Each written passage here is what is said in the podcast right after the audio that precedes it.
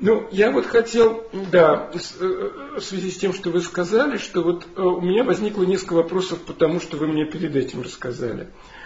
А вот, ну, во-первых, на мой взгляд, неполный рассказ о, о вашем детстве, просто потому что вы ничего не сказали о маме и папе.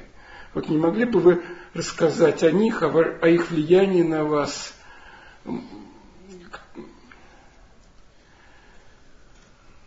Вообще-то меня вот с самого начала, так сказать, как маленького, больше воспитывала бабушка, мамина мама, угу. Александра Васильевна. Угу. Вот была дача в Одинцове э, с огородом. И э, она занималась не только нами, нас, вот, э, сестрички моей, которая на два года младше. Вашей родной сестрой? Или это двоюродная? Да. двоюродная. Э, дочка моей тетушки, маминой сестры. Угу. Вот, на, на, нас хулила лелеяла вместе с моей сестричкой. Ну вот, это как-то занималась с огородом тоже она очень важную роль играла. Вот. Э, но и мама, конечно, тоже. Вот когда мне э, приходится, особенно вот под старость, заниматься воспитанием внука, которому сейчас 16 лет, вот я очень вспоминаю маму. Она была вообще очень мягкая, очень ласковая, но иногда давила очень сильно, когда нужно было преодолеть и помочь мне преодолеть вот э, такую пассивность, нежелание что-то делать. Угу. Вот я такие сеансы помню в двух случаях. Первый связан с огородом. Она, когда я упрямился, не хотел поливать, не хотел как-то грядки оформлять, она э, приставала ко мне до тех пор, пока я не разгонялся в этом направлении и не, так сказать, э, не втягивался настолько же делает с удовольствием. Вот она как-то умела это сделать. А второй случай, а второе так сказать, направление было связано с сочинениями, школьными сочинениями, которые тоже я не любил писать. Я помню, по Гоголю и по Некрасову были два сочинения, которые в результате я оформил э, крупно, в формате А4, как сейчас бы сказали. Вот, и, так сказать, опять-таки я до сих пор развод и делал это, в конце концов, это работал с энтузиазмом. Вот у него было, было, было такое свойство, такое стремление, такое понимание того, что надо это сделать. Но это было очень важно. Угу. Вот. А, так во всем остальном, мне кажется, так особых проблем не было. Я отличался тем, что я ну, был человеком, который делает то, что хочет. С одной стороны. Но с другой стороны, я боялся всяких проколов и провалов. И, э, так сказать, вот эта опасность, угрожающая постоянно, ну, начиная с троек там в школе, она, конечно, составляла напрягаться. напрягаться. Я особенно опять понимаю, глядя на моего внучка, который точно так же, как я, э, с удовольствием делает некоторые вещи, которые он любит, угу. но в отличие от меня ничего не боится. Какой молодец. Олимпийское спокойствие. С каким видом он опаздывает в школу. Ну, абсолютно. Я, я уже в ужасе. Он опаздывает. Ну, это судьба дедушек и родителей переживать за э, олимпийском спокойствии. Я что это вот таков аппарат его. Нет у него в мозгу аппарата, который заставлял бы его дергаться. Или этот аппарат э, малоэнергичен, располагает малыми энергиями и не может, так сказать, повлиять на его поведение. Вот такие вот вещи, вот у меня это все было. Вот. Э, мама э, была архитектором. Она окончила архитектурный институт, ну, с трудом, потому что не при... она была дочкой служащего. Угу. И хотя она лучше всех сдала экзамен, когда хотела поступать, но ее не приняли. То есть это был какой год примерно? Это были же 30-е годы. 30-е годы, да. Угу. Она родилась в 1909 году. Угу. Понятно. И, и, ну вот потом через Рафак, Угу. Через Рафак. То есть ей какое-то время пришлось работать, да, через да, Рафак и поступать. Как через Рафак она поступила. Угу. Ну, это Рафак тоже приятный был, был приятным чем-то в ее жизни, потому что она там приобрела кучу замечательных друзей. Угу. Э, так сказать, ну, с, примерно людей с примерно с аналогичной судьбой. Потом она училась в телефонном институте. Э, значит, она имела большой вкус к рисованию. Дома куча акварелей, которые она делала. Ну и есть кое-какие вот э, профессиональные работы. Потом она пыталась сделать диссертацию.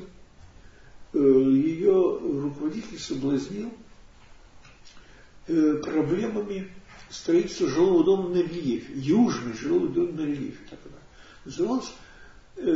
Почему южный? А потому что жара и солнце на юге накладывают определенные ограничения.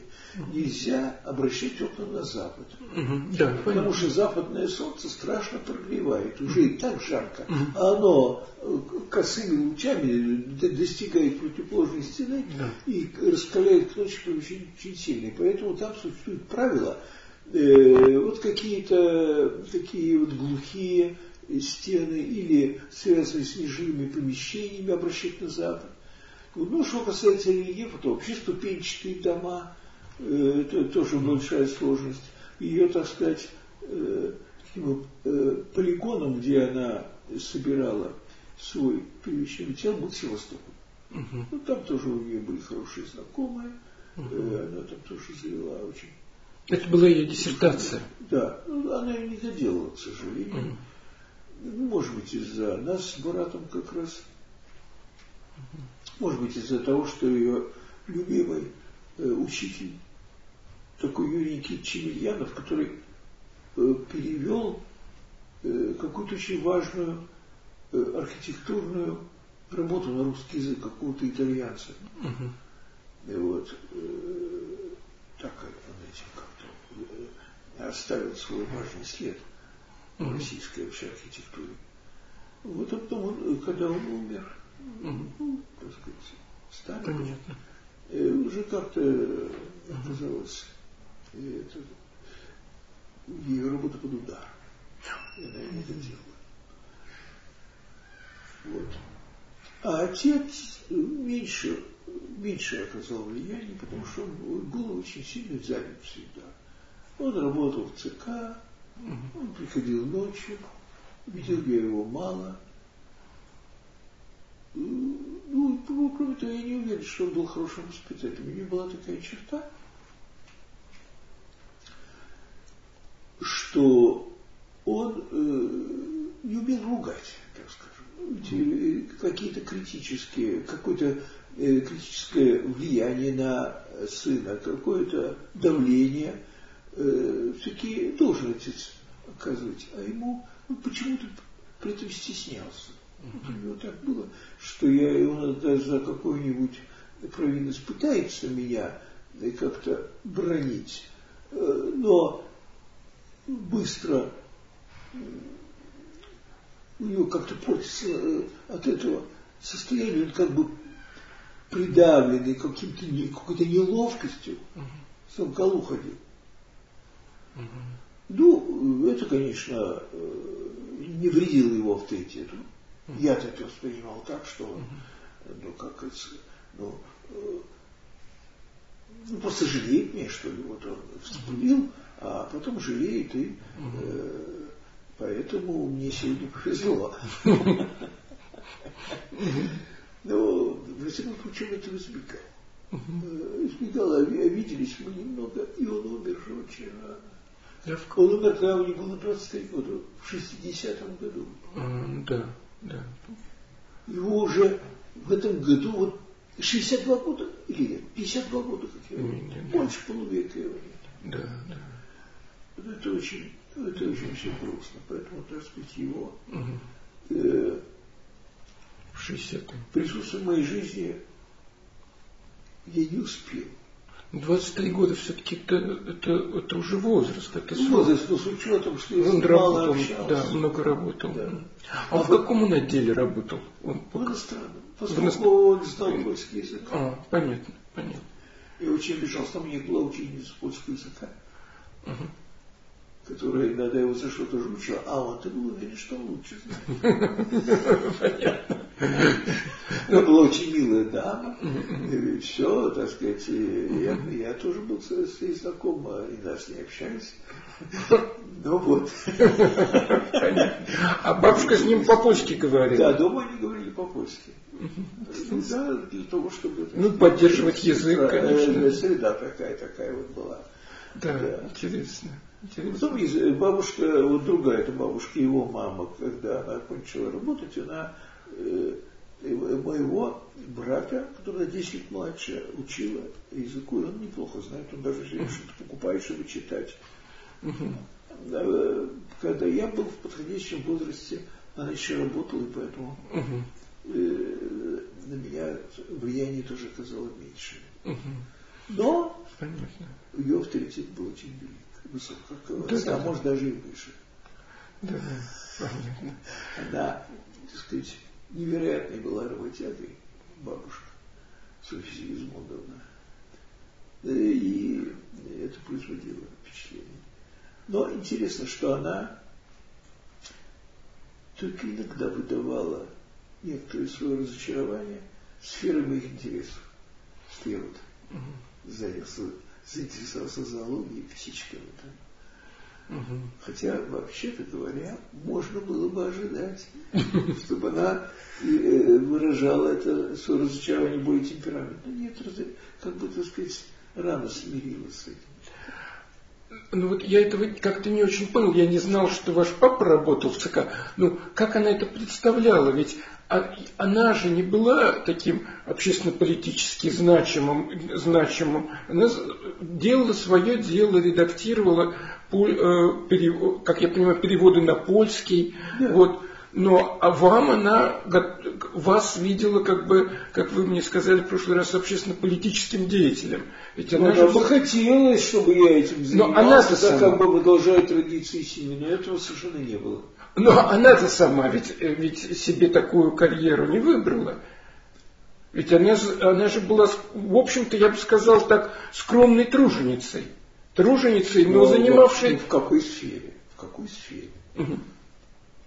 Все-таки в сфере гуманитарной, гуманитарной. политической. А у да. меня, видите, даже не гуманитарная. А, в этом смысле. В этом смысле она считала, что... А, Нет, даже что касается того, что скромный труженица, и отец был скромным тружеником, он был таким вот э, функционером, который э, э,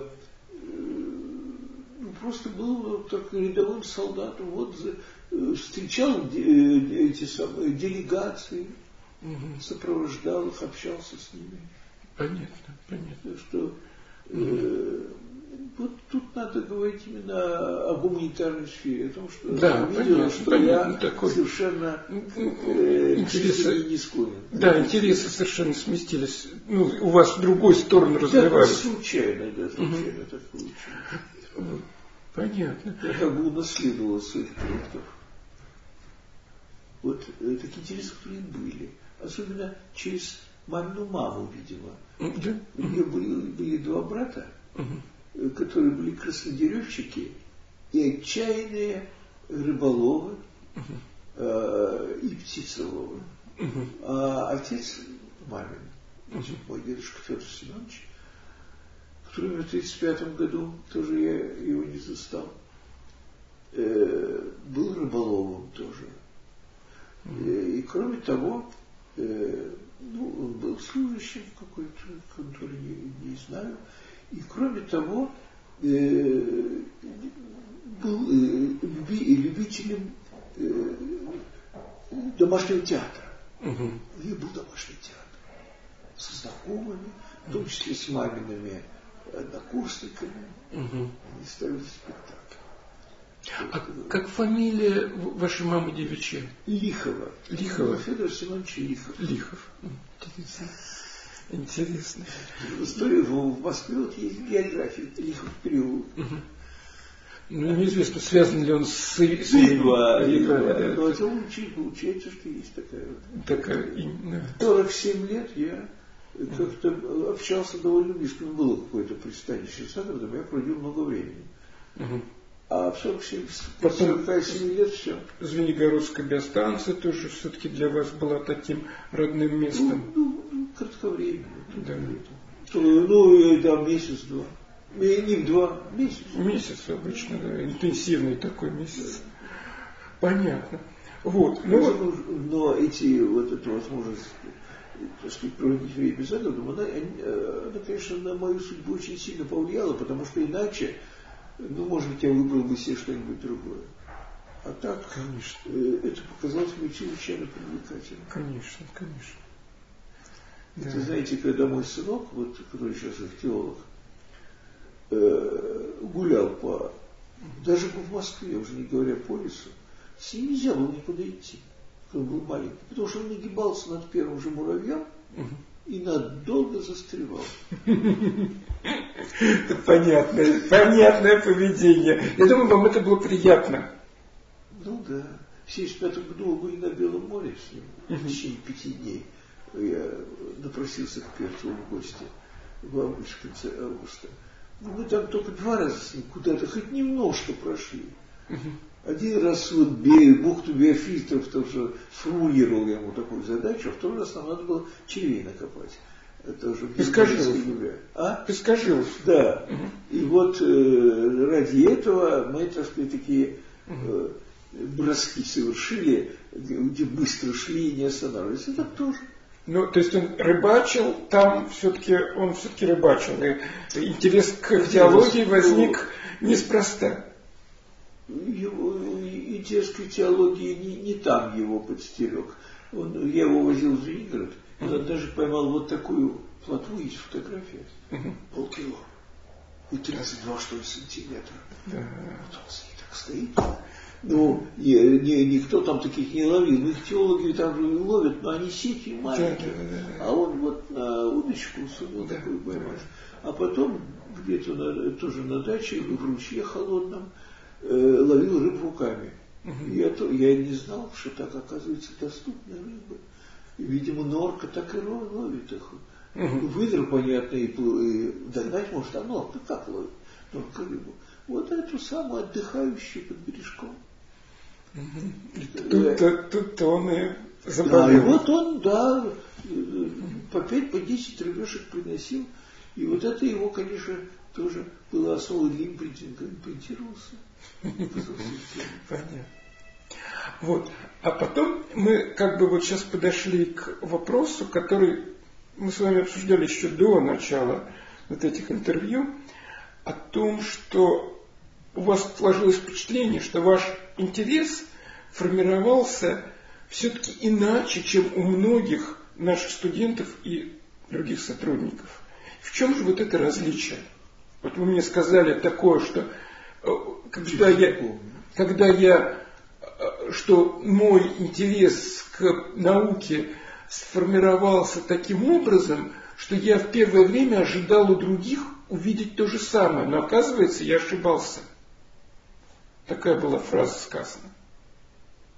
Что вы имели в виду? Не, не, не, не, не, не помню. Непонятно. Не помню, да. Ну, что я ожидаю, ожидал э, вот в наших студентах и в других людях увидеть тоже такой же путь, как я прошел.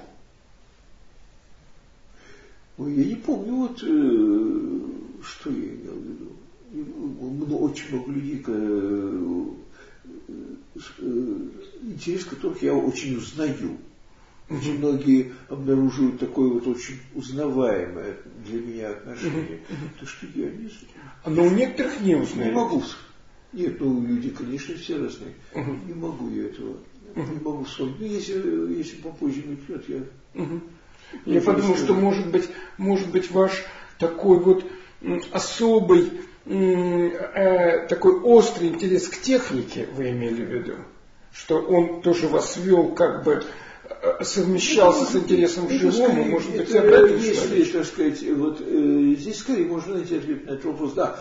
Потому что люди с, вот, с таким интересом техники редко попадают к нам. Угу. Вот, э, вообще, вот эта вся моя биомеханика, вся эта функциональная морфология, которой я занимаюсь, морфология костно-мускульной системы, она очень красноречиво. И, в общем, не очень понятно, как это она до меня сохранилось. Это не вскрытая целина, эти не слизанные сливки. А единственное можно объяснить тем, что э, мои коллеги э, э, в, в основной своей массе не гуманитарные. Может быть так. Э, а есть, вот Кузнецов, например, очень похож. Да, в этом смысле. Саша Кузнецов э, совершенно такой же. Э, вот. Во всяком случае, в этом отношении. Да, да.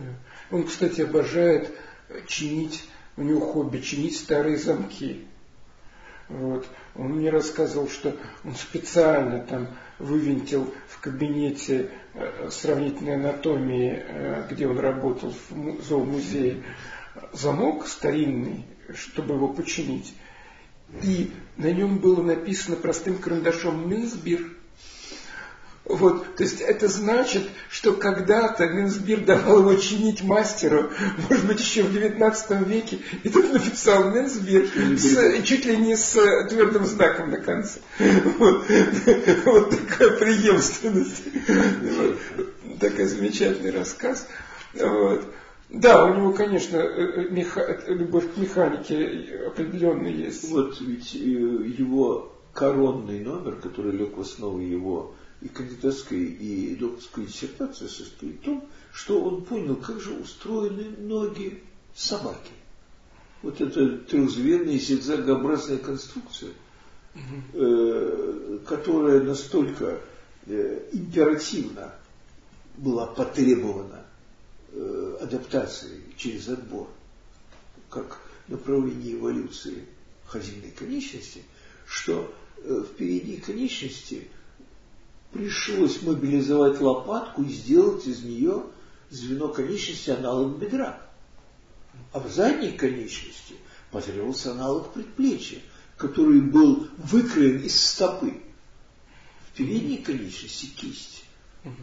Никакой самостоятельной роли э, э, при предплечье не играет. А ее гомодинамное ей звено в задней конечности самостоятельный членик этого э, Z-образного трехзвенного аппарата. И вот, э, ну, сначала он обратил внимание на то, так сказать, как нелегко, что называется, через голову построила природа эти вот э, образования. Ну, ведь плечевой сустав собаки работает в том же режиме, как и коленный сустав ее. Но он же у нас-то с вами, он приделан ключицы к оселому скелету. У собаки ключица исчезла фактически. А у э, остальных, кроме зверей, еще и каракоида, значит, в эволюции млекопитающих, ну, вплоть до хороших бегунов, пришлось полностью освободить плечевой сустав от всяких связей чтобы он ходил так свободно, как колено. И вот тут это же чудо, и вот ему удалось до конца раскрутить. Что же и почему же да. там произошло? А какая очевидная вещь. Как же это, это действительно чудо. Как, как до него э, дожила эта тайна. Как ее не разгрызли не, не, не размельчили на мелкие клочья раньше. Очень удивительно. Да, действительно, очень интересно. А вот это именно потому, что наш брат-зоолог не склонен к копанию в этой э, Да, в области механики. Да, да. Но мне иногда, я честно признаюсь, что мне иногда у вас такое пространственное воображение, когда вы говорите, вот эта мышца та, тянет туда, это туда, и я понимаю, что у вас вот эта конструкция вся движется, вот мысленная конструкция, а мне я начинаю теряться, и я как-то я как-то понимаю, что мой там вот процессор – он э, еще не научился и, и не знаю, научится ли вот так вот. Вот иногда я затрудняюсь, потому что это надо еще иметь огромное, прекрасное пространственное воображение, чтобы понимать, как будет двигаться предмет по какой-то сложной траектории, на которого разнонаправленные силы действуют. Ну, здесь дело не только в воображении, а в том, что я именно об этом всю жизнь думал. Нет, мне кажется, это исходное, это качество, а здесь я же просто этим всегда занимался.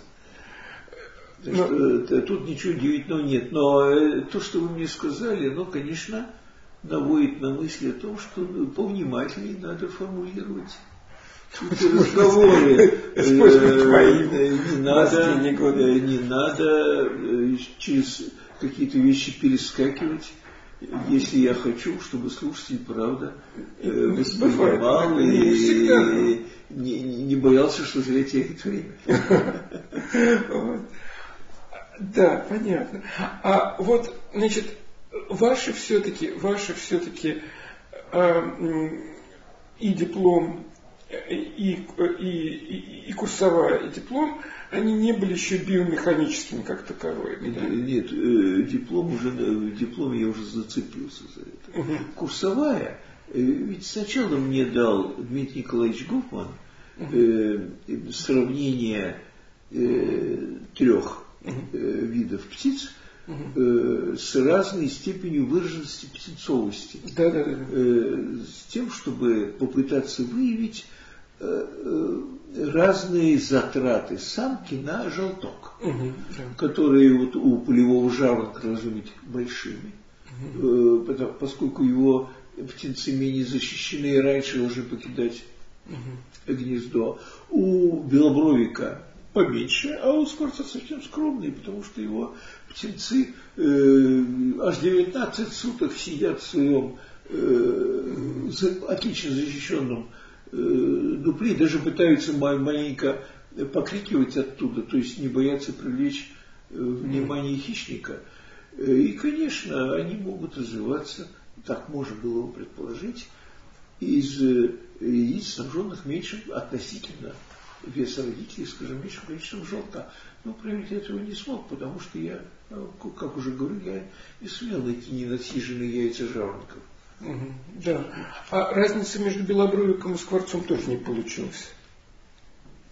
И дело в том, что я не довел до конца. Вот после этой неудачи я уже прервал работу. Они mm долгое время были здесь. Я продолжал немножко, но да, весов я не получил. mm Надо было сухой вес получить. mm А он мне дал другую. А, Курсовую работу. Он мне дал э, черепа птенцов, маленьких птенчиков в момент вылупления воробья, грача, цыпленка и бакланенка. Угу. Вот. И тем самым уже, ну, зная мои интересы к морфологии, угу. вот, э, ввел меня в очень интересную сферу эмбрионального развития да. э, черепа птиц. Кстати, когда я первый раз к нему попросился, он мне предложил пойти в библиотеку и э, прочесть книжку Петра Петровича Сушкина, его студенческую еще работу о развитии черепа пустельги. Я к этому отнесся невероятным энтузиазмом, пошел в студенческий зал Ленинской библиотеки, да эти поросята дали мне экземпляр без, без, без картинок. Я, э, э, так сказать, ну, не допускал, что это меня так обидели. Ну, нет, так нет. Ну, может, и не знали. И читал, да. Угу. Я, а и только потом я узнал, вот у меня даже сейчас есть такой экземпляр. Это, ну, люди, угу. то, что дарили, дарили старые люди, которым это уже было не нужно. Там угу. главное, это прекрасная иллюстрация.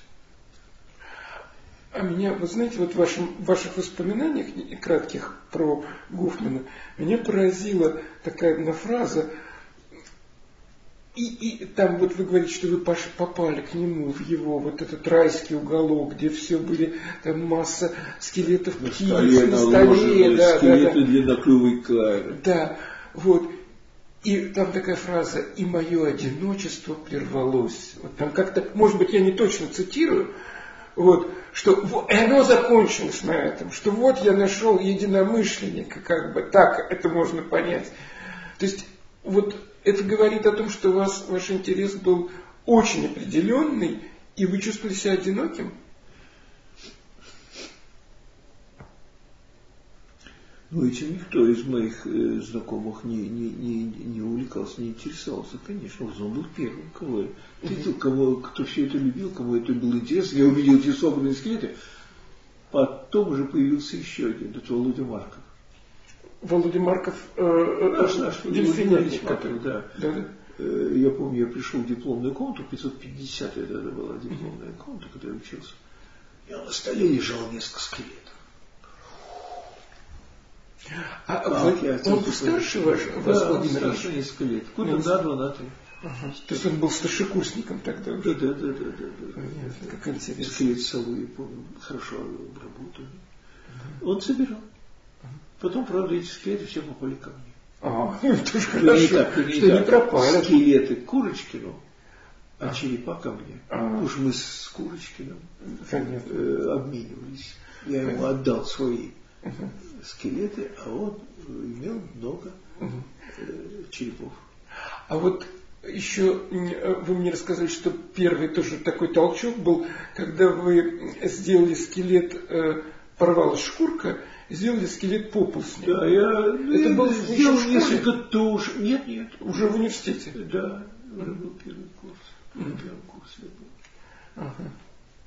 Да, конечно, конструкцию здесь. Да, да, да, да, да, да. Я Друг. увидел технический объект, угу. который как-то вот сразу необыкновенно показался привлекательным, да. А я еще сказал э, Гофману, что я вот хотел бы Э, надеялся бы вот использовать. Я понял, что там очень много информации, что, так сказать, очень богат материал. Что я бы хотел это использовать для разработки систематики. Он мне в ответ показал на портрет Гексли, который я Вот начиная с Гексли. Многие великие люди ломали копия. едва ли, едва ли, это перспективный путь. Но представляете, я оказался прав. Да. Все-таки э, есть э, кое-какие э, факты вот, в морфологии скелета, которые дают основу для э, систематических э, выводов. Ну вот самый главный из них это вот э, обусловленное положение э, курообразных и гусеобразных от остальных многократных птиц. И сходство между собой, которое в скелете тоже прочитывается. Ну, для этого не, обязательно скелет без мускулатуры смотреть, конечно, надо мускулатуру. И это, кстати, подтверждается и современными всякими методиками молекулярно-генетическими, да, то есть это нашло полное подтверждение. да.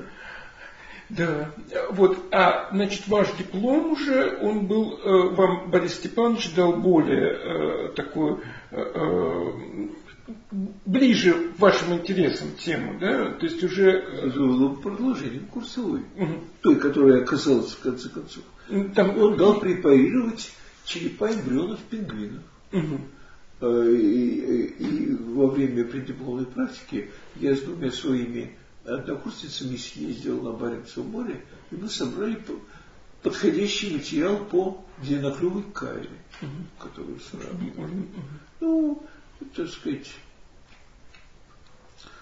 э, материал для сравнения условно э, подходящий, потому что на самом деле не столь далеки, э, и их адаптации не, не так уж э, близки. Все-таки теперь я вижу, что пингвины очень своеобразны. Ну, у пингвинов есть кое-какое сходство с гагарами. Конечно, гораздо больше сходства с э, трубконосами. Ну, да, Это не случайное сходство? А? С трубконосами не случайное сходство у пингвинов?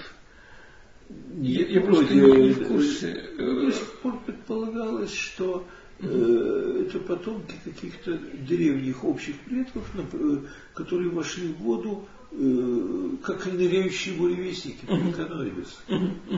Да. То есть путь входа был, по-видимому, такой же, как, как и у Каир, как у Чистикова. Почему они утратили полет? Ну, может быть, потому, что не было наземных хищников на суше, где они обитали. А там, где обитали чистиковые, как правило, были песцы. И поэтому утратить полет было нельзя. Да, ну, кстати, кстати, все-таки бескрылая гагарка тоже возник. В одном месте, да, и недолго пришел на Фарерских островах быстро ее. Ну, она, по-моему, в Исландии была, и, на, э, и в Шотландии. Я не уверен, что только на Фарерских. Но, но ее судьба... В Исландии точно была. Ее судьба в сравнении с судьбой пингвина. Ну да, конечно. Да, говорит только об этом. Северное полушарие не оказалось таким э, да, благоприятным для бескрылой птицы. Да, да, но а, а, а нельзя предположить, что просто все-таки э, они, они же, э, насколько я помню, бескры... Э, ныряющие пулевестники, они тоже гребут крыльями, да? Да-да. Вот, что все-таки совмещение двух функций грибка, грибка в воздухе и грибка в воде, ну, конечно. вот, оно а, да, противоречит друг другу. идущих в разрез одна к другой, другу мешают, конечно, да. А, а э, бескрылая э, Гагарка тоже, нет, она, наверное, не гребла, у нее очень были нет, маленькие. Гребла, нет, гребла, конечно. Гребла, да? Ну, разумеется. А зачем ей иначе было бы быть бескрылой? Она была бескрыла для воздушного полета. Ну да. А подводный полет был ей выгоден. То есть это противоречие все-таки двух функций еще здесь может да, сработать. Да. Нет, это обязательно вещь, которую очень любит Сергеевич Левтян угу. э, развивать. Э, мне очень нравится, это интересно. Он говорит, что системный объект не может адаптироваться и оптимизироваться в двух направлениях. И поэтому в эволюции мы видим большую выгоду, когда системный объект вдруг разделяется. Например, язык лягушки. Есть язык хватающий, а есть язык для дыхания, подвздышный аппарат. Как они разделились, так такая роскошь. Или, например, жа, э, дыхание костистых рыб, которое позволяет им освободить глотку от функции насоса. В результате они могут плавать какой-нибудь окунь с хвостом э, слишком крупной добычи, который некоторое время торчит изо рта, не дает его закрыть. Но для дыхания существуют жаберные крышки, которые, так сказать, позволяют использовать глотку только как э, транзитную камеру, а не насос. Да. А что было, вот вы сказали, что уже были элементы биомеханики, были в вашем дипломе. Да. Хотя само по себе сравнение не было слишком продуктивным, потому что уж слишком далекие группы были выбраны. Нет, это я там немножко интересовался э, черепами взрослых. Угу. Элементы биомеханики касались черепов, касались черепов взрослых. А, и когда, когда птица, и вот ведь вот, все, все вопросы связаны с кинетизмом черепа. Э, черепу у пингвинов высококинетичен, и уже там было, чтобы, чтобы посмотреть, чем поинтересоваться, когда э, задирается верхняя челюсть вверх, и небо ползет вперед, то квадратные кости идут не точно вперед, а к центру. И поэтому изогнутое под углом неба, небные кости крыловидные, разгибаются и удлиняются. А небные кости подходят к верхней челюсти ниже, чем скуловые дуги. Значит, быстрее движутся. Поэтому при этом движении необходимо удлинение неба. Потому что задние концы неба и скуловых дуг на одном уровне. А передние концы небных костей обгоняют скуловые дуги из-за разницы уровней. А почему разница уровней? А потому что сила верхней челюсти – определяется натяжением, которое передается по небным костям, поэтому выгодно быть пониже. Э, и вот э, получается, что сложная геометрия, она так э, сложно меняется в процессе движения, такая, такая сложная э, траектория преодолевается костями неба, при этом особенно поворачиваются коловидные кости. Вот этим я занимался. Там есть схемки соответствующие. В вашем дипломе? Да. Потом, правда, оказалось, что не все пингвины, но это я потом только узнал. Угу. на этих двух костях неба имеются лопатки широкие, опрещенные в стороны. Э, ну, это тоже все понятно, но у пингвина Адели они сомкнуты своими ну, вместе соприкосновениями. И это говорит о том, что вот так поворачиваться крылья кость не может. Потому что э, крылья согнуты, они его не да. дают. Да. Вот такая интересная вещь. Ну, это говорит, по-видимому, о том, что частота движений насоса пингвины прокачивают большой объем воды через клюв и таким образом используют пассивный сбор рачков. Вот. Ныряя на глубину. Ныряя на глубину. Да. И, и вот высокая частота этих движений, она, конечно, вызывает э, поразительные инерционные силы, если движения сложны. Выход в упрощение движений. И вот это смыкание лопаток, небной крыловидной кости, угу. оно говорит, что вот там вот этих поперечных поворотов нет. Почему нет? Понятно. Это просто э, самый высокий уровень. Вот э, крыльядности, специализации в сборе мелких рычков, которого достиг пингвин Адели. У всех других пингвинов э, все-таки возможны эти повороты, а это значит, что адаптация к, к, к частотным, к высокочастотным движениям э, самая высокая у пингвина Адели. А интересно, вот если у э, э, люриков и конюк, которые, в общем-то, движутся тоже из разных точек древа, Кайрова, да, или вообще, так сказать, вот этого водоотведа, вот, ну, тоже специализируются в этом направлении. У них есть что-то подобное? То есть они не так хватает Там, э, я еще не разобрался в этом. Вот есть аспирантка, да, да, Аня да, Бадикова, которая да, да. Э, сделает об этом диссертацию. Ну, я только первый год аспирантуры прошел. Она э, э, уже почти все расковыряла, готовить дипломную работу, просто больше не было материала. Ну вот, удалось достать еще гагарку, вот у нее будет добавлена гагарка, которую я сейчас доделаю. Но конюги и люлик у нее и были. Это есть, да. Так вот, угу. Надо будет искать ответ на этот вопрос. То есть они как-то иначе, Совершенно другой иначе, принцип. Да, да, да. Ну, Интересно. у них, э, во-первых, нет этого, этой способности расширять рот.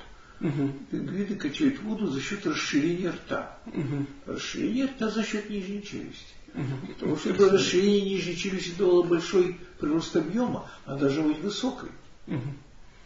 И поэтому у них да, да, да, да, расширенные половинки нижней да, челюсти и разрез рта расположен очень высоко, он прицелен в глаз. Угу. такого мы с вами не видим, чтобы разрез рта был на высоте зрачка. А скуловая дуга уходит вниз, угу. обходит глаз дугой, который делает 90 градусов поворот. Да. И из-за этого такой чудной клюв. Вот это все меня заинтересовало, когда я еще делал дипломную работу. Но ответить на вопрос, почему я не смог. Но у разных чистиков все-таки довольно распро... есть такая тенденция к высоким клювам тоже, но они совсем по-другому высокие, чем у пингвинов, но все-таки там и у гагарки, и у всех вот этих... Э, гагарки это высокое лезвие. Лезвие, это, да. еще один вопрос. Угу. Какова роль этого лезвия? Ну, особенно, конечно, у тупиков, э, у топорков. Это лезвие у бескрылой огарки тоже высокий. Да, да. То есть это еще что-то другое. Да, это еще что-то, ну, здесь легче, угу. э, э, так сказать, прибли, э, ну, есть кое-какие мысли угу. э, э, о том, э, чему это может, э, в чем это может помочь. Такой узкий клюв, высокий узкий клюв тупика. А вот э, как же собирают своих рачков конюги, Угу. Это пока что непонятно, остается непонятно.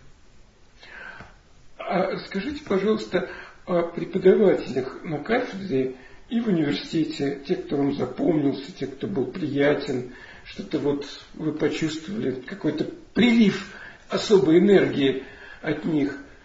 И, может, какие-то истории памятные.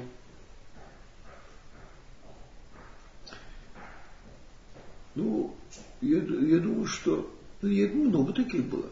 Ну, может быть, для меня наиболее важный из них был Александр Николаевич Дружинин, угу. который вел у нас большую практику. Он был очень колоритен. Скажите, он очень э, много помнил, знал, он был очень широко образованным человеком, и вот то, что он все это так любил, э, очень э, украшало его выступление, его лекции, его объяснение, которое он давал в большом практике. Ну, лекции это читал Борис Степанович Матвеев, лекции по своей анатомии. Хуже он читал, чем Александр Николаевич Дружинин. Ну, они, конечно, должны были это делить. И это, это была величайшая удача, вот то, что мне пришлось встретиться с Александром Николаевичем Дружининым. Он рано умер, ведь Александр Николаевич, насколько я знаю, да? Да, он умер в декабре 59 -го года. Да, я хотел сказать, что 60 э, Тогда, тогда, э, чуть 8 декабря, по-моему, был большой практик Мухмелевский Анатолий Владимирович. Этих следующий курс у Бориса Дмитриевича он довел. А вот через, через один курс, на котором учился Наталья Владимировна, он уже оставил, покинул. Такая была печальная история. То есть это прямо произошло в университете? Или... Нет, нет. У него случился инфаркт, какой-то четвертый инфаркт. Ну, он не дома. Дома? Я об этом узнал от Гуревича такое так сказать, острое впечатление, к сожалению, что даже помню ситуацию, где мы стояли, где это было. На втором этаже против лифта. Потом, конечно, очень светлой фигурой был Георгий Петрович Дементьев. Он был невероятно приветливым, деликатным таким, изысканным, аристократичным в этом отношении человеком. Э, э, он настолько сильно меня интересовал своими лекциями, хотя не очень легко читал. Угу.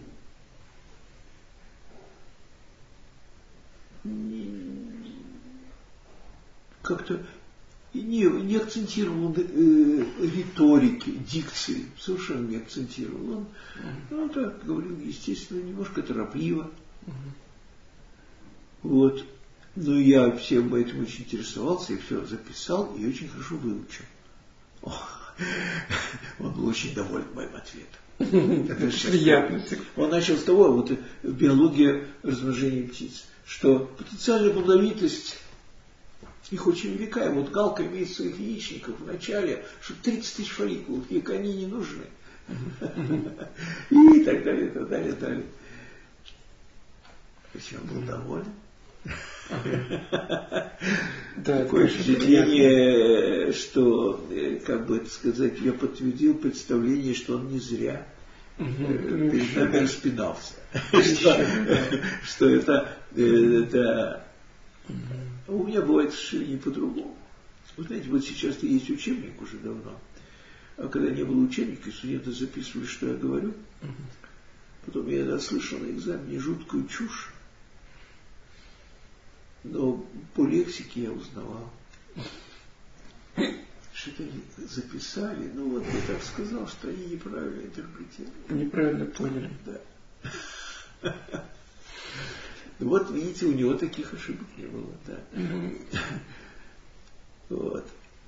И, ну и после этого Может быть, ему с вами повезло. Уже, а? Может быть, ему с вами просто повезло. Я, мы же не знаем, были ли такие случаи, когда он узнавал свою лексику в неправильном ответе. Может быть, у него такие случаи, может быть, ему повезло знаю, просто не знаю. Нет, не знаю, я сомневаюсь, я сомневаюсь. Он очень э, э, был такой харизматической личностью и харизматично и привлекал, так сказать, угу. уважение и любовь всех. А какой, что за курс у него был? Орнитология, да? Он читал орнитологию? Биология птиц. Биология птиц. Да. А систематику птиц читал Евгений Тушенко. Угу, угу. Потом я читал э, Николай Николаевич Карташов. Да, мне уже читал Николай Николаевич, да. Ну, Николай Николаевич с тем, что он написал книжку, он, конечно, создал себе памятник. И у человека, который пишет такую книжку, естественно, кругозор э, так сказать, тогда был э, самый высокий в этой области, да, это уже было замечательно. Да. Очень нам э, было приятно слушать Николая Владимировича Шибанова, угу. который вычинал биологию рептилий. А может быть, систематику тоже он вел, да?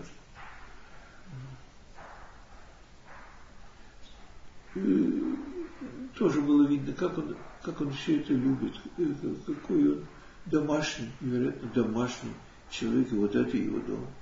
Это эти вот все. Да, он в 55-й комнате находился, и, ну, частично, а частично кабинет у него был 54-й. Владимир Георгиевич Гернер. Угу. Он нам читал зоогеографию. А, он нам читал первую зоологию позвоночных на э, втором курсе. Угу. Это была большая биологическая аудитория. Угу. У него было много слайдов, и были очень хорошие таблицы, но те же самые, как и сейчас.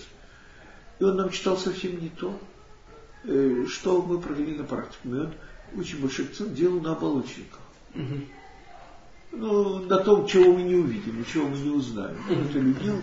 И вот эти замечательные таблицы, которые сейчас вот э, очень радуют нас э, практикуме, то явно он заказал. И, так сказать, они были сделаны с его подачи, очень хорошо представлены оболочники вот в нашем иллюстративном материале. Вот. Потом он читал зоогеографию. Ну, может быть, это было немножко сложновато, и это не так, не так близко к моим интересам. А что там было сложного? Что главное было стержнем его лекции по зоогеографии? Сложно было, что она была очень большая. Да, может быть, стер... Э, сложно были не лекции, лекции были, как всегда, он очень хорошо говорил, э, и достаточно было очень спокойно и говорил с таким видом, как будто то, что он произносит, правда, очень приятно, интересно, такие достойные вещи. Нет, нет, трудно, трудно было сдавать экзамен, потому что надо было прочесть вот этот огромный том, который он написал, uh-huh. свою географию. Чудовищная книжка совершенно. Uh-huh. Ну, я не знаю, в какой-то мере это удалось. Я вообще не очень легкий читатель, и вот это одна из моих особенностей, что я плохо читаю.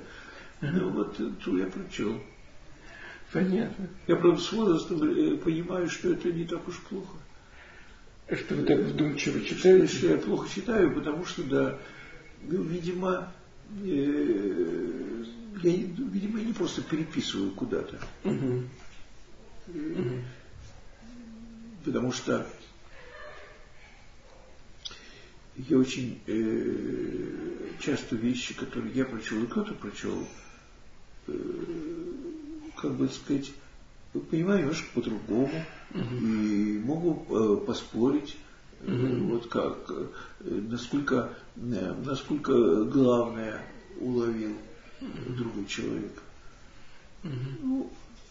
Ну, этого я, к сожалению, выбирать не могу. И очень, конечно, всегда завидую людям, которые хорошо читают. Угу. Вот хорошо читает иорданский замечательно. Я уже о Татарина я уже не говорю они по отношению к вам... Петрович. Нет, они Иорданский учился с вами на близком курсе. На близком, он с Борисом Дмитриевичем учился. А, ну, то есть позже, на, год. позже на курсе. Да, да. А э, э, э, Леонид Петро, Петрович Татаринов, он старше вас был? Ну, намного, намного, намного. старше. Да, он старше меня на э, 11 лет. На 11 лет. Разница как между мной и. Но ну, он, он воевал, Леонид Петрович? Наверное, его он задержала война. Год пока, что... Он один год воевал. Mm, то есть он еще... А потом с ним случилось, э, случился энцефалит. Энцефалитом заболел, да. С одной стороны, это его подорвало сильно, а с другой стороны, это его, возможно, спасло. Потому что его убили. Он, он пошел новобранцем, это было в начале, в начале, да, да, да, да, в начале, когда какая-то была. Так что это, угу. Э, вот. И он Одна беда спасла его от больше. От другой, да. Понятно, да. А, вот. И а потом а, вы поступили в аспирантуру, да, и в аспирантуре у вас было продолжение как вот это вообще было с аспирантурой, поступлением? Выбирали тему, выбирали тему. А я, вот в моей биографии, знаете, был какой очень важный факт. Я познакомился с Юдиным. Кстати, вот, вот я к этому веду. И главным, главным моим учителем был Алексеевич Юдин. И главным человеком, который освободил меня от одиночества, был именно он. Знаете, настолько было, было с ним приятно общаться. Но это он, было не в аспирантуре, это было где-то уже на старших курсах, да? Э, первый раз я с ним э, э, Воронцов познакомил э, в феврале 59 -го года. В январе, в январе 59 -го года. Это когда я уже готовился к защите диплома. А, понятно, то есть все-таки пятый курс. Да, да, пятый курс, да. Mm-hmm. Не к защите, фактически выполнению, потому что да. львиная доля работы была проведена именно весной mm-hmm. 59 -го года. Да, и вот э, очень мы были рады оба. Mm-hmm. Я не знаю, как он, но я, я наверное, больше. Вот обнаруживши так много в мире общего интересного. Mm-hmm тоже, когда я пришел, у него много этих материалов таких интересных. А я к тому времени уже успел прочесть его работу э, о кинетизме черепа Чайковых и Чистиковых. 58 год. Тут из зоологического института. А это... Как раз он по теме совершенно. Ну да, ну да. Ну, познакомились вы в Москве или, или вы Нет, специально да, поехали туда? Это, да, это было в Питере, я ездил в Питер. Специально к нему? Да, э, да, Э, Воронцов там э, в те времена был сотрудником ЗИНа. Угу. Да. Работал в ЗИНе. Да. Там мне подарили э, крупного птенца императорского пингвина, угу. примерно 150-дневного, угу. уже январского, угу. который был там найден замерзшим в январе, и вот ее привезли. А у меня были только эмбрионы, и поэтому причем не, не, э, так сказать, не достигавшие момента вылупления, более молодые. Угу. И поэтому э, вот добавление такого уже сформировавшегося птенца, но у которого кости не срослись, угу. очень меня сильно, конечно, порадовало и очень много добавило к моей работе. То есть вы за ним-то и поехали, за этим птенцом туда? Нет, нет, нет. Угу. То сказать не могу. Ну, я вообще туда ездил периодически, а на этот раз вот меня познакомил с Юдиным Воронцов. И после этого я уже старался, ну, иногда удавался каждый год ездить туда. Для общения с Юдиным. Зимой я обычно ездил туда. Иногда, вы знаете, такой странный, я, э, был один, один особенный раз такой случай. Э, приехал, мы там с ним беседуем в Зине наверху, на, Э, в четвертом, четвертом кабинете на третьем этаже, знобить начинает. Ах, думаю, когда сада. Простудился, буду болеть. На следующее утро все как надо. Все в порядке.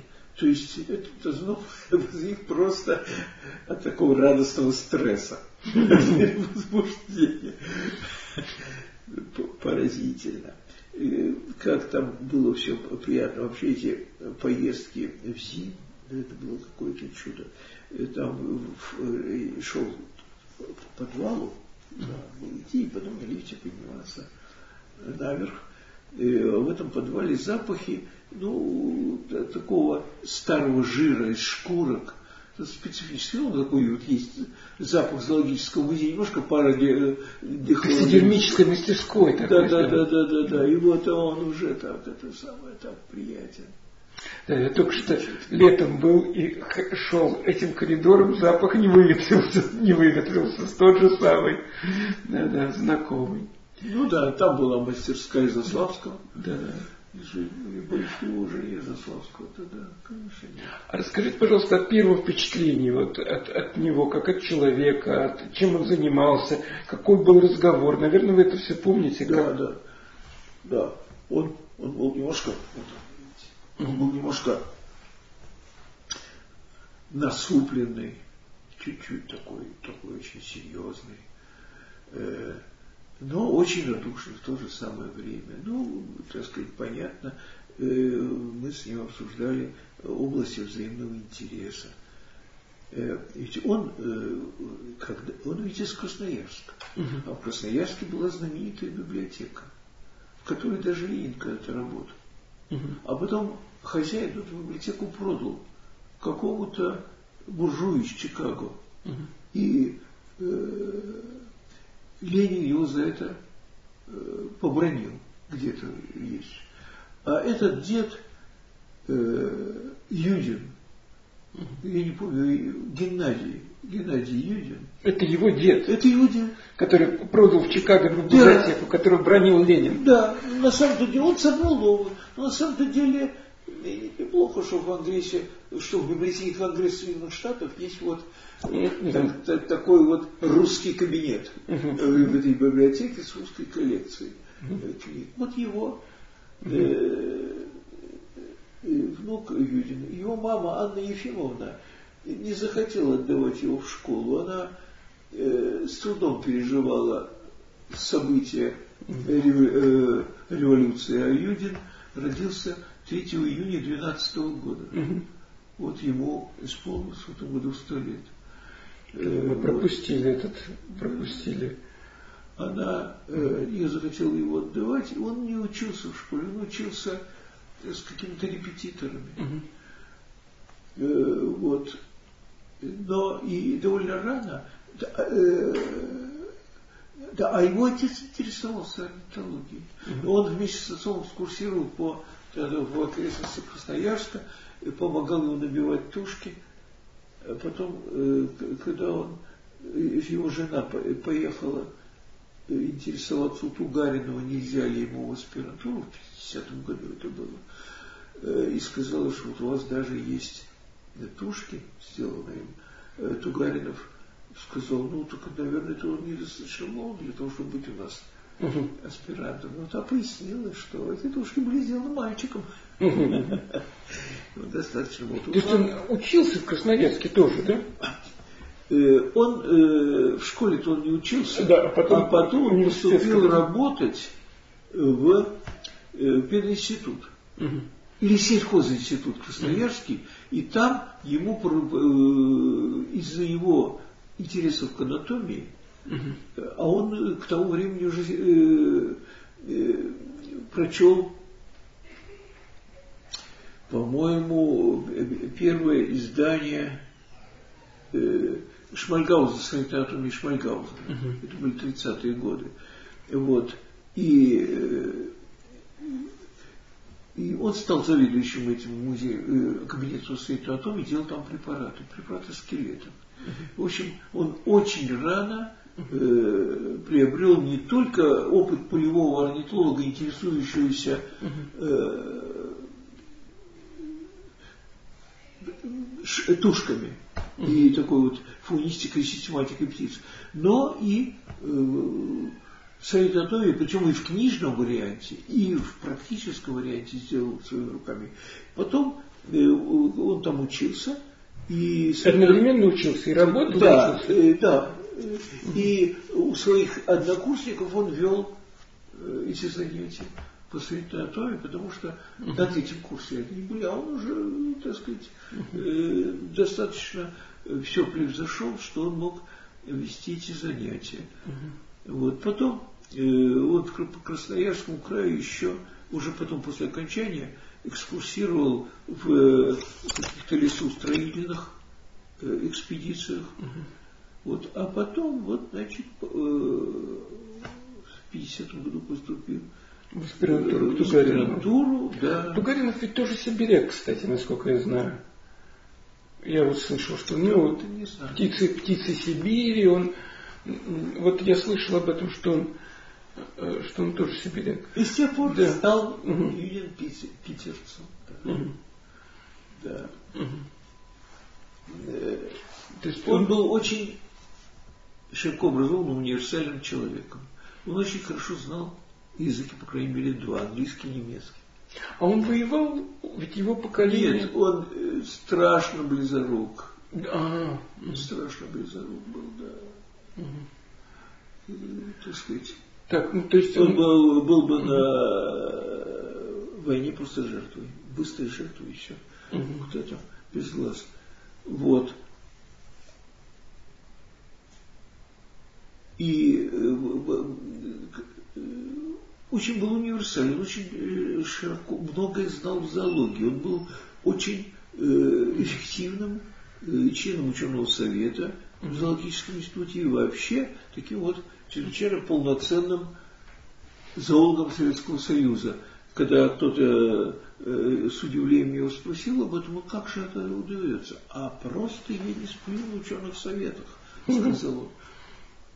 Его острый ум позволял ему вот все это воспринимать. Все, что звучало при нем и, и, и было, было изложено интересно. в авторефератах, все это ему было интересно, доступно, он все это знал. Угу. Вот такая вот интересная вещь. Да, это, надо сказать, редкое качество, потому что все-таки выученные советы бывают у нас довольно формальные такие. Последние вот я как-то несколько раз умножил. Там это зависело от него. Да, это зависело него. от него больше. Угу. Он очень э, дружил с э, замечательными орнитологами, которые там работали. Ну, в значительной мере Спортенко. Угу. С Ивановым Александром Ивановичем видывали. Ну, Александр Иванов был таким тихим человеком.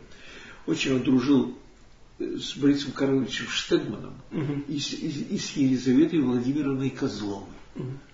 э, вдовой да, да, знаменитого, знаменитого нашего путешественника. Угу. Вот. А, и э, они все интересовались вместе морфологией. И у Штегмана есть работа по морфологии. Елизавета Владимировна написала два тома о куликах, где э, была морфология. Вот, э, ну, а... Э, а Портенко тоже писал по морфологии, о морфологии? Нет, Портенко, по-моему, Портенко, нет. по-моему, нет. Нет, нет, Не писал. Вот, а потом Юдин написал вот этот том в, в, в серии «Фауна СССР птицы», э, э, систематика и филогения ржанкообразных. Да, да. Вот такой вот точная книжка. Угу. Очень чрезвычайно интересно. Где э, взято, задано очень резонное равновесие, такой очень приятный баланс между экологией и морфологией. Угу. А, а мне кажется, что он и соавтор вот этой недавно вышедшей книги по Чайковым. Да, да. да то есть это, это он как... работал. Это он работал очень долго. Потом mm-hmm. Люси Фирсова, вот эта Людмила Вениамина, Фирсова, которая да, была маленькой девочкой, его помощницей, потом после смерти она набрала сил, довела это. Довести это до конца. Да, это, это в том случае, когда... Был, был период, когда так, как, как-то ее там, она была не на самом хорошем счету, была такая тихая, немножко забитая э, что-то от нее требовали, чего надо, какой-то экспедиции, на реками куда-то она ездила, что-то они э, или долго, или, или мало собрала, и что-то в этом духе. Ну, в общем, в мои первые посещения Питера как-то она там э, казалась какой-то золушкой. Ну, нет, вот, видите, она все это осилила. Ну, впрочем, может быть, она потому и осилила, что привыкла держаться в не самых благоприятных условиях. Вы имеете в виду что? Что не самых благоприятных? Ну, когда вы так критически относятся а, к, к, ее деятельности. Да. Да. А у Портенко и Штегмана а, были хорошие отношения? Я не знаю. Да, что мне Об этом не трудно судить. Меня создалось впечатление, что, ну просто я вот довольно узкой темой орнитологии интересовался, там вот э, систематикой большой синицы, и там и тот, и другой оставили след, и кардинально противоречат друг другу. Обычно это бывает как-то, часто бывает связано. Бывает, что это просто научная точка зрения, а бывает с какими-то связано такими несогласиями фундаментальными. Мне кажется, что э, каждому из них было в высшей степени противно поддакивать, кому бы то ни было. Угу. Уже этого достаточно. Это не значит, что они плохо относились к другу. Угу. Просто они, э, каждый из них считал долгом сделать что-то э, неповторимое. Я помню, ведь все синицы парус угу. у Портенка же относятся к своим родам. Я угу. помню, что пухляк это пентестес. Угу. Не поэцилия, пентест. Пентестес. Пентестес, по-моему. Ну, в общем, э, все синицы имеют свои роды. Ну да, это, в общем, конечно, часто так бывает. Да. Поэтому ну, просто такая потребность человека сделать. Не так, если он будет только поддакивать, так зачем же он нужен? Кому он нужен? Как поддакивать Ну да, наверное, хорошо, когда разные точки зрения существуют. Вот э, я, например, защищен от такой опасности тем, что объект э, так сказать, у меня свободен совершенно, никто не теснится здесь. А если и теснятся иногда люди вроде Козлов, так я с ними соглашусь вполне. Простор большой. Приятно потесниться для ученика. Да, ну нет, тесниться не приходится. Да. А мы перекрикиваем, он мне кричит. Огромный Он издали кричит, я радуюсь. А вот э, фонетическая систематика птиц Советского Союза, особенно систематика, угу. птиц палеарктики. Ну, тут где что-то развернешь, уже очень э, сказать, много э, резидентов. Да, конечно, конечно. В этом музее. А, ну, а вот, э, то есть это началось в 59 году, и вы буквально каждый год ездили к Юдину. И старался, да. Да, и обсуждать, чтобы обсуждать результаты, чтобы... И, э, он... Да, вместе работали. Вот у нас был например, про такой случай. Угу. Э, э, это был, я думаю, 68 наверное, год. Угу.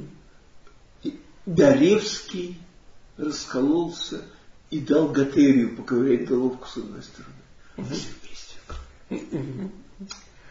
Но Готерия оказался очень интересный, конечно. Интересный? Ну, а как же, конечно. Это же диапсидная рептилия. Да, понятно. Хотя это и не архозавр. Да. Э, но вот архозавры крокодила не так специализированы. Это не специализировано. Очень было интересно.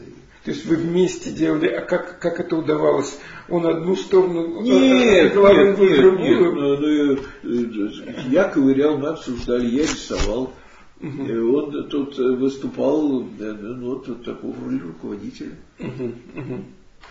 Понятно, то есть он как бы просто э, вы делали, а он присматривал так каком-то смысле. У него тоже была вот эта вот, я в его работах, ну то, что я читал, я этого не почувствовал. У него была такая же, э, такой же интерес к биомеханике, у него был вот это вот пространственное воображение, он видел, как эта конструкция будет двигаться под действием разнонаправленных сил. Ну, до такого уровня он не довел, э, но у него были очень важные ходы в этом направлении. Угу. У него в, в работах, во-первых, э, вот в 1965 году есть схема, напоминающая вот ту схему поз кинетического черепа птиц, которая напоминает вот ту модель для ворона, которую я сделал, да, которую да. я показывал. Вот она у него есть. Кроме того, у него это вид сбоку. Кроме того, у него есть вид снизу, э, по, э, схема черепа Кейт, которая показывает, как она распяливает свою нижнюю челюсть, э, как для этого должны поворачиваться крыловидные, э, квадратные кости, крыловидные, и все вид снизу, богатое движение. Э, такое основополаг... Такая основополагающая схема. Э, есть рассуждения Э, о том, э, при каких э, условиях вот этот стебельчатый клюв, такой как у куликов, угу. вносит осложнения в систему подвижности. Угу. Ну вот, например, такая, такие осложнения существуют у журавлей. Угу. Из-за этого клюв журавля в определенном смысле слаб. Он, например, серединкой не может ничего зажимать. Угу. Вот. А при каких а, это вследствие чего? Вследствие того, что он стебельчатый э, э, верхний челюсть состоит из трех стебельков. Да, да, да. да и э, приспособлен он что является следствием сжатию только вершиной. Угу, угу. Его просто середины не надо. Да, то есть он, он, он не может как следует э, раскусить что-то. Вот так вот раз, размять кончиком. Нет, кончиком может. Он не может серединой клюва ничего взять. Угу его клюв приспособленным только к сжиманию кончиков. Кончик очень сильно. Сильно, да. Достаточно сильно, что он вот выдергивает корневище. Для этого надо очень крепко схватить. Кроме того, зазубренные рамфотеки есть. uh И вот он, это очень важно, возможно, особенно на зимовке, важно вытаскивать эти самые э, корневища, которые образуют важный компонент корма. Вот, так, а в каких, при какой э, конфигурации этих стебельков проблем никаких нет. И клюв э, действует не как стебельчатый, как да, клювик сплошное. Ну, это чайки, чистики. Э, он, значит, он это назвал вторичным прокинетизмом. Такой вот.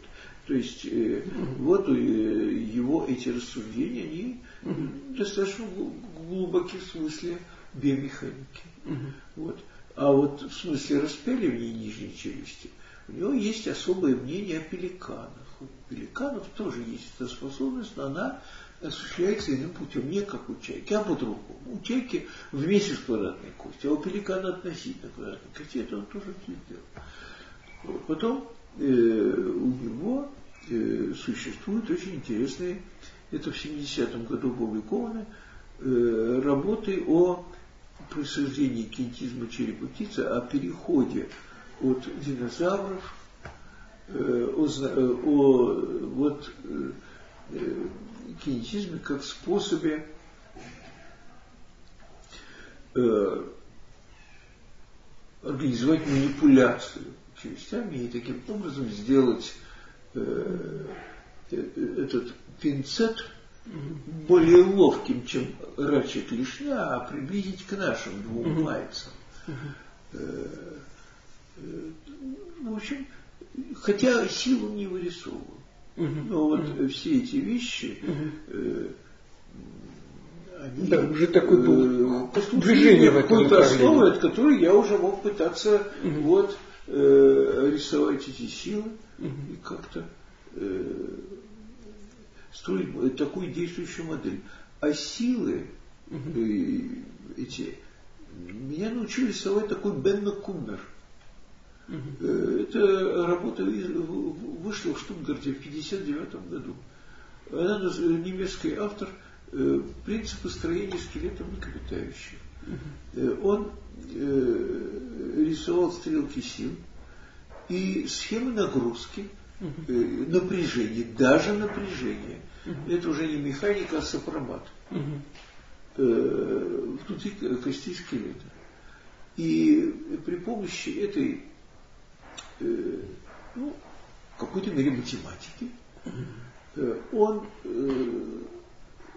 строил, ну, как бы действующие модели конечностей на бумаге. Ну, это достаточно доступная работа. Э, вот. У меня есть копии, э, ксерокопии даже есть, сделаны когда-то Никольским. Так вот, э, вот это, эти модели, отражающие характер нагрузки кости скелета, позволили ему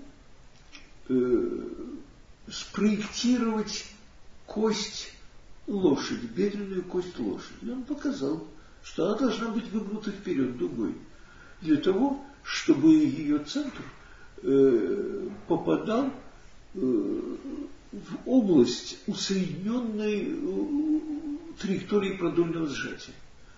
Что мышцы так крепятся к бедру, что э, пытаются его провалить назад. И для того, чтобы э, это, эту силу как-то уравновесить, бедро должно быть немножко выгнуто вперед.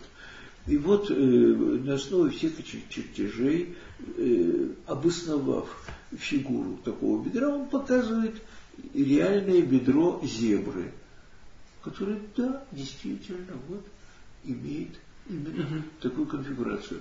То есть, короче говоря, он очень широко uh-huh. и uh-huh. с большой пользой э, применил вот всю эту систему сил, которые моделируют э, мышечные силы, угу. их взаимодействие. У него схемы посложнее. чем я пытаюсь применять. Понятно, да. Потому что очень Потому много мышц в э, конечности, настолько сложные схемы, что я иной раз довольно долго э, кубикал над ними, прежде чем мог понять вообще, э, что имеется в виду под каждой стрелкой. Понятно. Э, и разобраться в этих программах сил. Это, это было для меня таким тренингом. И я ее долго читал, эту книжку. И, ну, где-то есть письменный перевод. И вот э, после нее я уже был готов к тому, чтобы предпринимать такого рода покупки по отношению к новому для меня объекту. Вот э, оказалось э, довольно э, продуктивно. Я быстро uh вот эту схемку, которая ну, для меня служит сейчас главной, uh и она хороша тем, что она замкнута, uh там концы сошлись с концами, и встретились усилия верхней и нижней челюсти на объекте, удалось понять, в каких условиях они будут равными, а вот это равенство двух сил и удержание объекта, сжимаемого uh между челюстями, uh такая основополагающая ситуация основополагающий потому, что этот раздел механики, которым вот мы пользуемся, статика, решает задачи на равновесие. А эти задачи решаются э, при неподвижной, в условиях неподвижной нагрузки. Вот когда мы с вами стоим в какой-то позе, то можно рассчитать, да. э, как нагружены кости, как напряжены мышцы, ну что он, что делал этот кумнер э, с конечностями зверей. Вот. И вот легко получилось угу. эта схема с равновесием, но затем уже от этого э, можно было дальше плясать и танцевать. И, кстати, одно из продолжений это варианты, когда равновесия нет. Вот как у этих кур и уток. Угу. Кур, которые рвут что-то. Равновесия нет, потому что верхняя челюсть э, нагружена добавочной силой отрывания. Да.